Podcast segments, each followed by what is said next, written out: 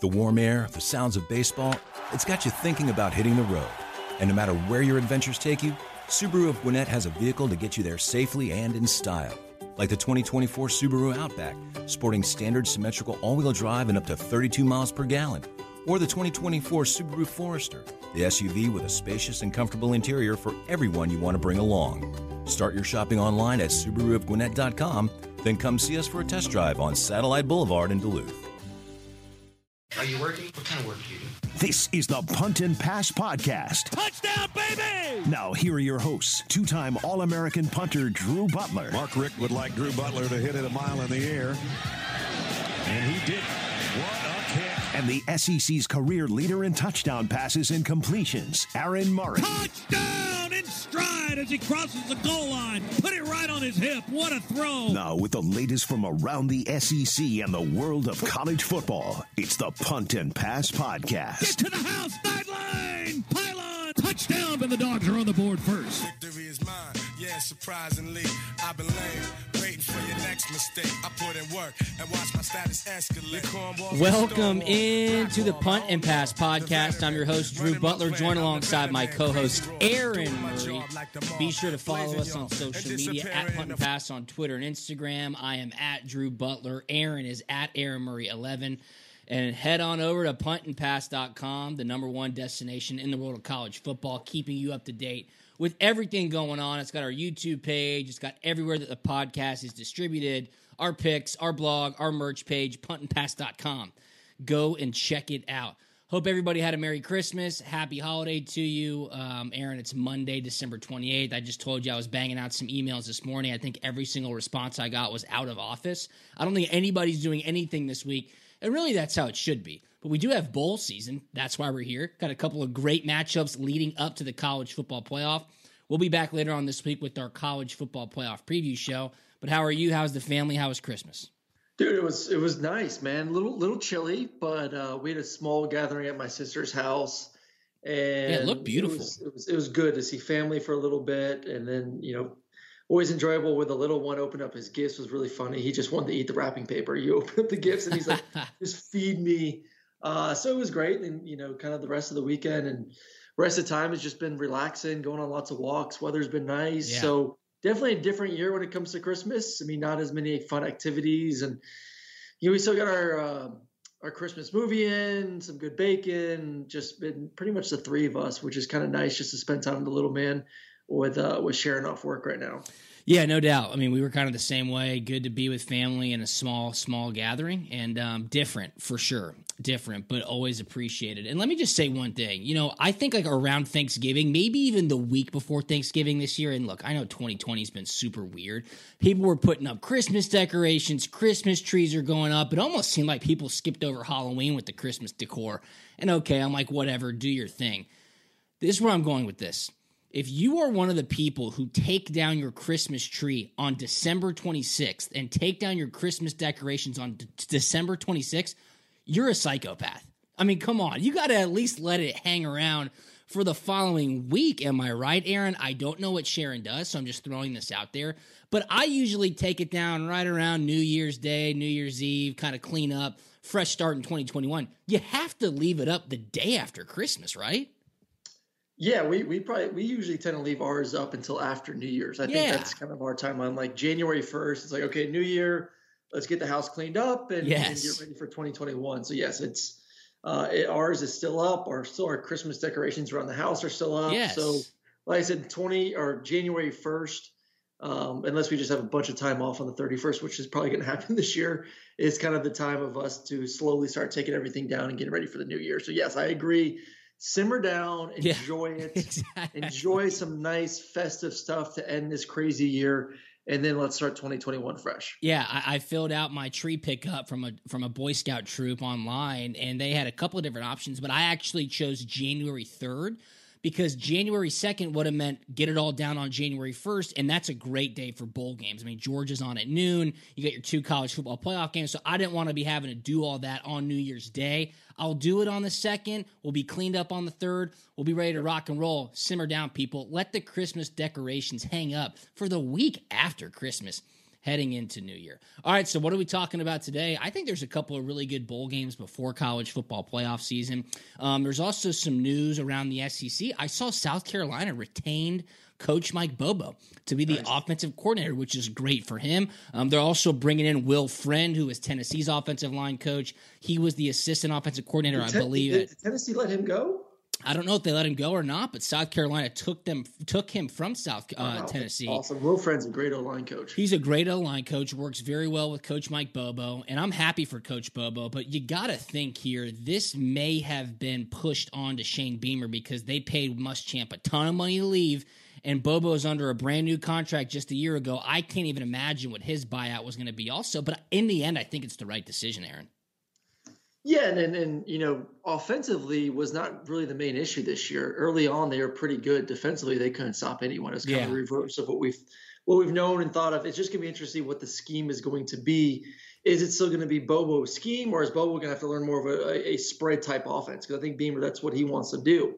He doesn't want to run this old school stuff. I mean, you look at the last three games from South Carolina and you're seeing I formation. You're seeing yeah. an actual fullback, yeah. and you don't see that anymore in the SEC, or really for most of college football, you really don't see that. So I think with Beamer trying to get a new identity on this football team, try to build some excitement, especially on the offense side of the football, it's going to be interesting to see kind of where this offense takes a turn. I, I just don't see it staying in this old school offense. Well, it may work, and it may have worked from this year, especially with their big halfback you're not going to get great recruits and you're not going to get big time recruits with that style of offense anymore. It's just it's it's too tough to compete on the recruiting show when you see teams like Alabama and LSU and Florida and you know, even Georgia flinging around a little bit more these spread offenses. So for Mike Bobo, um, he has evolved and, and you got to kind of play and call plays based on your personnel. But um, it's like I said, I'm interested to see how they kind of change this offense and evolve on that side of the football. But I'm happy for him. I'm happy for Coach Friend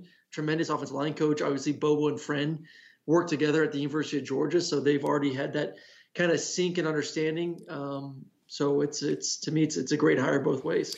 Yeah, no doubt. I was a little bit bummed to see my boy Joe Cox did not get retained. That was a bit of a bummer, but I know he'll land on his feet. He was the wide receiver coach there at South Carolina last year when they brought Coach Bobo in. Um, some breaking news around college football. It looks like Kadarius Toney is going to opt out of the bowl game. Um, Florida's supposed to play Oklahoma. That's going to be a fantastic game. That is Wednesday night. It's the Cotton Bowl, I believe, right? I think yes. that's yeah, the Cotton yeah. Bowl. And you know, Pitts is already Kyle Pitts is already um he has already opted out as well. So's Trev, uh, Trevon Grimes, and I think Marco Wilson is hitting the road early and opting out. Of course, everybody will remember him for chucking the shoe against LSU and, and consequentially losing that game for him. Let's touch base on one more thing before we hit these three bowl games that I want to pick. It's just a quick episode today. What do you think about Urban Meyer getting some love yeah. for some NFL teams and specifically one right in our backyard here? Do you think he could possibly be a good fit in the NFL, maybe even for somebody like the Atlanta Falcons? I, yeah, obviously them, Jacksonville. I think Jacksonville would be really intriguing for him. Get the number one pick in the draft. That Ooh. would just confirm. So you get Trevor Lawrence, get to kind of build that team how you want to build it. I think would be an, an awesome opportunity for him. Obviously, Atlanta has a little bit more pieces. I guess you could say a little bit better of a football team. I mean, they look pretty good yesterday versus Kansas City and, and had a chance to win that game. So uh, yeah, I do think he would be a head football good head, head football coach in the NFL. Um, yeah, but once again, it's it's it's it's simmer your expectations. You know, either yeah. spot if it is Atlanta or Jacksonville, don't expect them to come in there and make that a playoff team year one. You know, obviously both teams are looking for a head coach for a reason. They're not very good. Um, and and I guess Atlanta a little bit better. Atlanta is just pissed away probably three or four, maybe five opportunities to win oh games. My god, it's I mean, hard to watch. Easily be pushing for a potential playoff spot right now if they just would learn how to play in the second half. I mean, the point differential from first half to second half is just sickening to me when uh, when they kind of said that sat yesterday versus the Chiefs. So um, it would be interesting to see. A lot of money, that's for sure. And no doubt, uh, life's a lot easier as an NFL coach than a college football coach.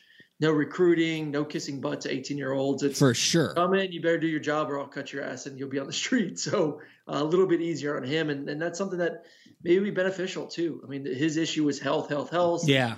All that stuff dealing with college football. So if you can kind of take the load off when it comes to recruiting, not have to worry about that and just be a coach, that that could be enticing to him. Yeah, I, I would be really interested to see if the right situation could bring him out of retirement. Keep in mind, a team like Atlanta doesn't have a GM either, so they could kind of make it a package deal. Urban can clearly evaluate talent. He knows how to scheme up offenses, and you bring up a great point, Aaron, where it's like, hey, you're not burning the candle at both ends year round in the NFL. I mean, when August comes around and training camp starts, sure, you're not going to see your family until after New Year or February if you make the Super Bowl, but that is what it is, right? Then you start to get big weeks off, three, five week periods off, and, and you can certainly come at it from a much better perspective health wise. Who knows? Who knows? I mean, look, you back up the Brinks truck, people start to listen. I just thought that was a really interesting name to be brought up for some NFL head coaching vacancies. So that'll be a fun storyline to keep tabs on. Let's get into some football. It's Monday. Tonight there's Monday Night Football. Bowl season really ramps up tomorrow.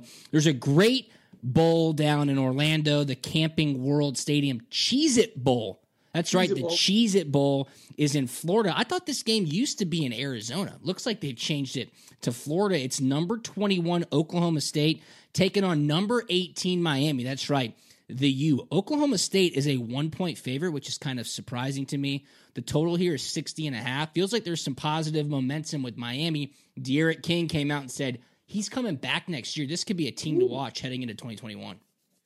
Yeah, it's just it's just kind of hard to get the, that nasty taste out of your mouth with that last loss to North Carolina. I mean, they got absolutely destroyed. Yes, in that game. I mean, just run through North Carolina's running backs had a field day, just trucking dudes left and right. So that kind of has to play a little bit to do with it. But I agree, man. You, I think there's D'Eriq King brought up a lot of excitement to this football team, um, and, and the fact that he's returning next year.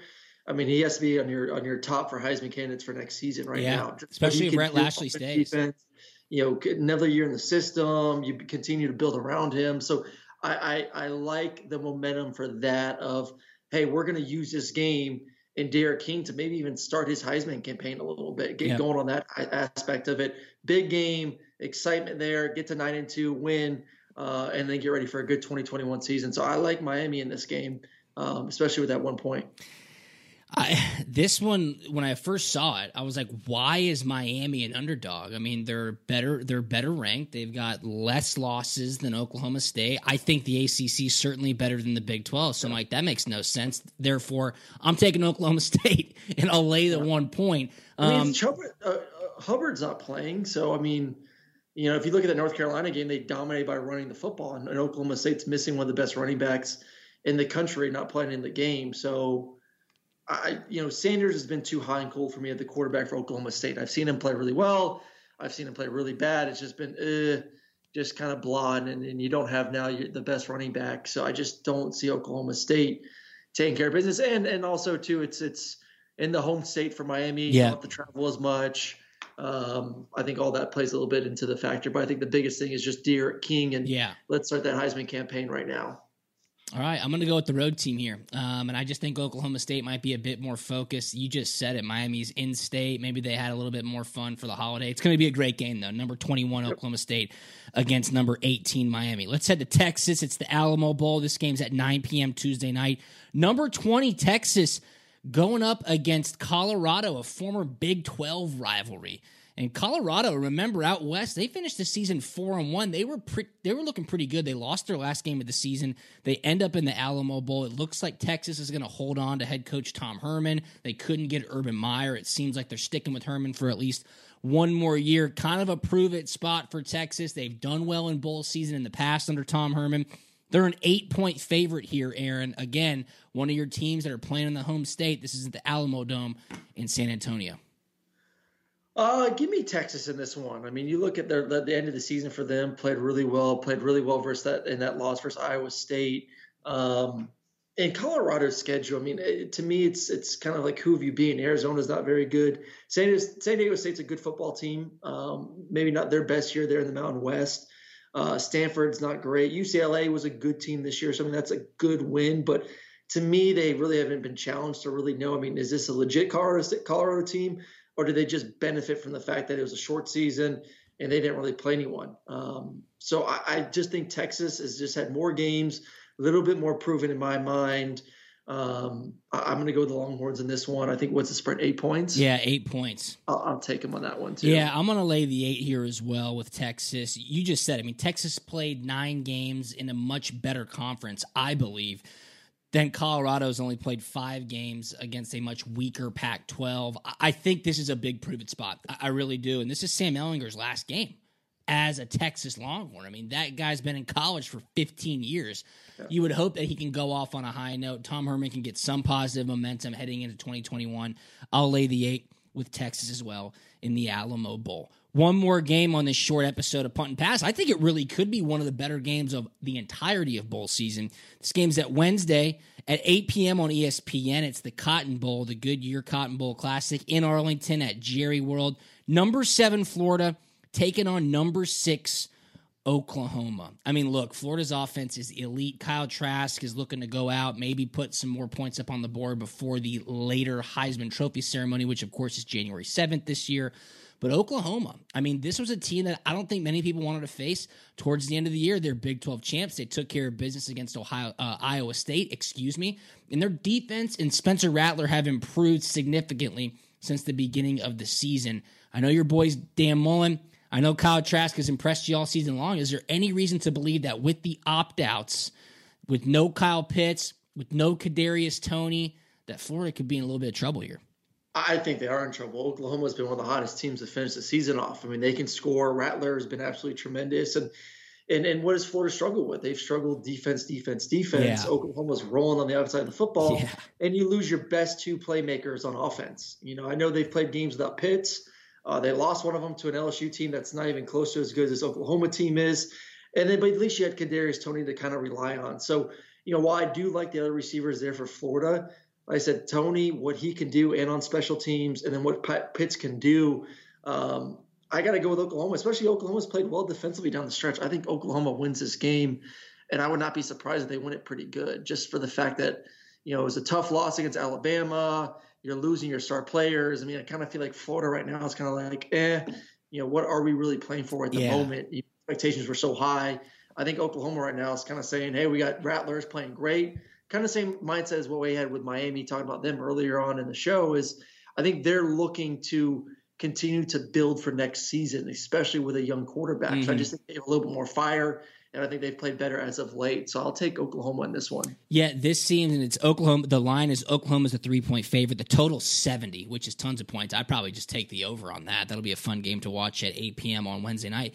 This situation reminds me so much of Georgia versus Texas in the Sugar Bowl in 2019. Georgia wanted to get into the college football playoff. They lost that heartbreaker to Alabama in the SEC championship game. Players were tweeting, we should have been number four. We should be playing. You just got the sense that they did not want to be in New Orleans. They did not care about the bowl game. And quite frankly, there just wasn't much to play for. Now, with the opt outs in 2020 and how driven into hyperspeed that entire situation has been, I think Florida's in the exact same predicament. I mean, look, they've got opt outs on both sides of the ball. Some of their best playmakers and Oklahoma has something to prove. Oklahoma is one of the hottest teams in the nation to finish out the season. I mean, what does Florida gain by winning this game? Not much, really. I mean, that LSU loss was absolutely killer to this football team. Kyle Trask can't do it on his own. I'll lay the three as well. I think it's going to be a fantastic game. Aaron and I are both on the same side. Oklahoma winning as a three point favorite. So in the Cheez It Bowl, I like Oklahoma State. Aaron likes Miami. In the Alamo Bowl, we're both on Texas. And in the Cotton Bowl, we're both on Oklahoma. Um, Heisman finalists are out. Trask, of course. Trevor Lawrence, I think that's more of a career hat tip. And then you got yeah. your two Bama players, Mac Jones and DeVonta Smith. I think it's DeVonta Smith. I think those three quarterbacks kind of chip away at each other's votes. I think DeVonta Smith comes out on top. What say you? I hope he does. I think he deserves it. He, he's truly the best player in the country. I just, you know, you talk about the quarterbacks chipping away. Um, I worry about Alabama players kind of chipping away at each other too. Oh, and yeah. the way Kyle Trask played in the SEC championship game may have jumped him a little bit close in there. I'm with you, Trevor Lawrence. I just, I don't see it happening. Um, it's just he, he missed too many games, and there was too many games too that you saw where the numbers weren't as gaudy as some of these other quarterbacks. I mean, Kyle Trask the amount of touchdowns he has compared to everyone else in the country, the yards, everything, and then obviously Mac Jones, what he's doing on offense. But I mean, if we were honest with ourselves and we're to say who is the best player in all of college football, what is the biggest playmaker and difference maker in a football game? It has to go to DeVonta. So yeah, yeah. I, am with you. If, if I was a voter, I'd, I'd vote for DeVonta. I hope he wins it. I know it's rare to see receivers do it, but if there's a year to do it, and there's a year for something kooky to happen, um, 2020 is the year to make that happen. Yep, no, I totally agree with you. You know, they threw Trevor Lawrence in there solely based off of his ACC championship performance. Remember, DJ Uiagalelei played great in South Bend. Notre Dame still won. Trevor Lawrence starts against Notre Dame, and Clemson absolutely blows him out. Is that enough? I don't know. But again, how these Heisman voters vote regionally, selectively, best player, best quarterback, best stats who knows? Um, yep. Fun week of college football is ahead. Aaron, thanks for jumping on for this shortened episode of Punt and Pass. I want to give a big shout out to Georgia's punter, Jake Camarda, racking up the national awards. SEC Special Teams Player of the Year. I think that's the first player in Georgia history to win that award. Rodrigo did not win that award last year. He's a finalist for the Ray Guy Award, College Punter of the Year first team All SEC, and surely he'll get put up on some All American teams as well. So shout out Jake Camarda, man. He's been a beast all season long, flipping field position for the Georgia Bulldogs. Anything on the way out, my man? No, man, just excited for some of these big time bowl games to start tomorrow. Uh, it's always nice middle of the week to sit back and kind of watch some good football, and then obviously the NFL is kind of rounding up this weekend, so it's uh, it's a good time, good bowl games in the NFL playoffs, and it's it's for the AFC and NFC there's going to be a lot of pushing here this this last weekend. So just good time to be in quarantine, I guess. Just sit back and enjoy yourself. Yeah, no doubt. Great time to be in quarantine. Watch some football. Stay tuned to Punt and Pass. Check out Aaron today, tomorrow, and Wednesday, maybe on Sirius XM channel 374 SEC Radio. Follow us on social media at Punt and Pass, Twitter and Instagram. I'm at Drew Butler. Aaron is at Aaron Murray 11, and we'll talk to you later on this week for our college football playoff preview. See you.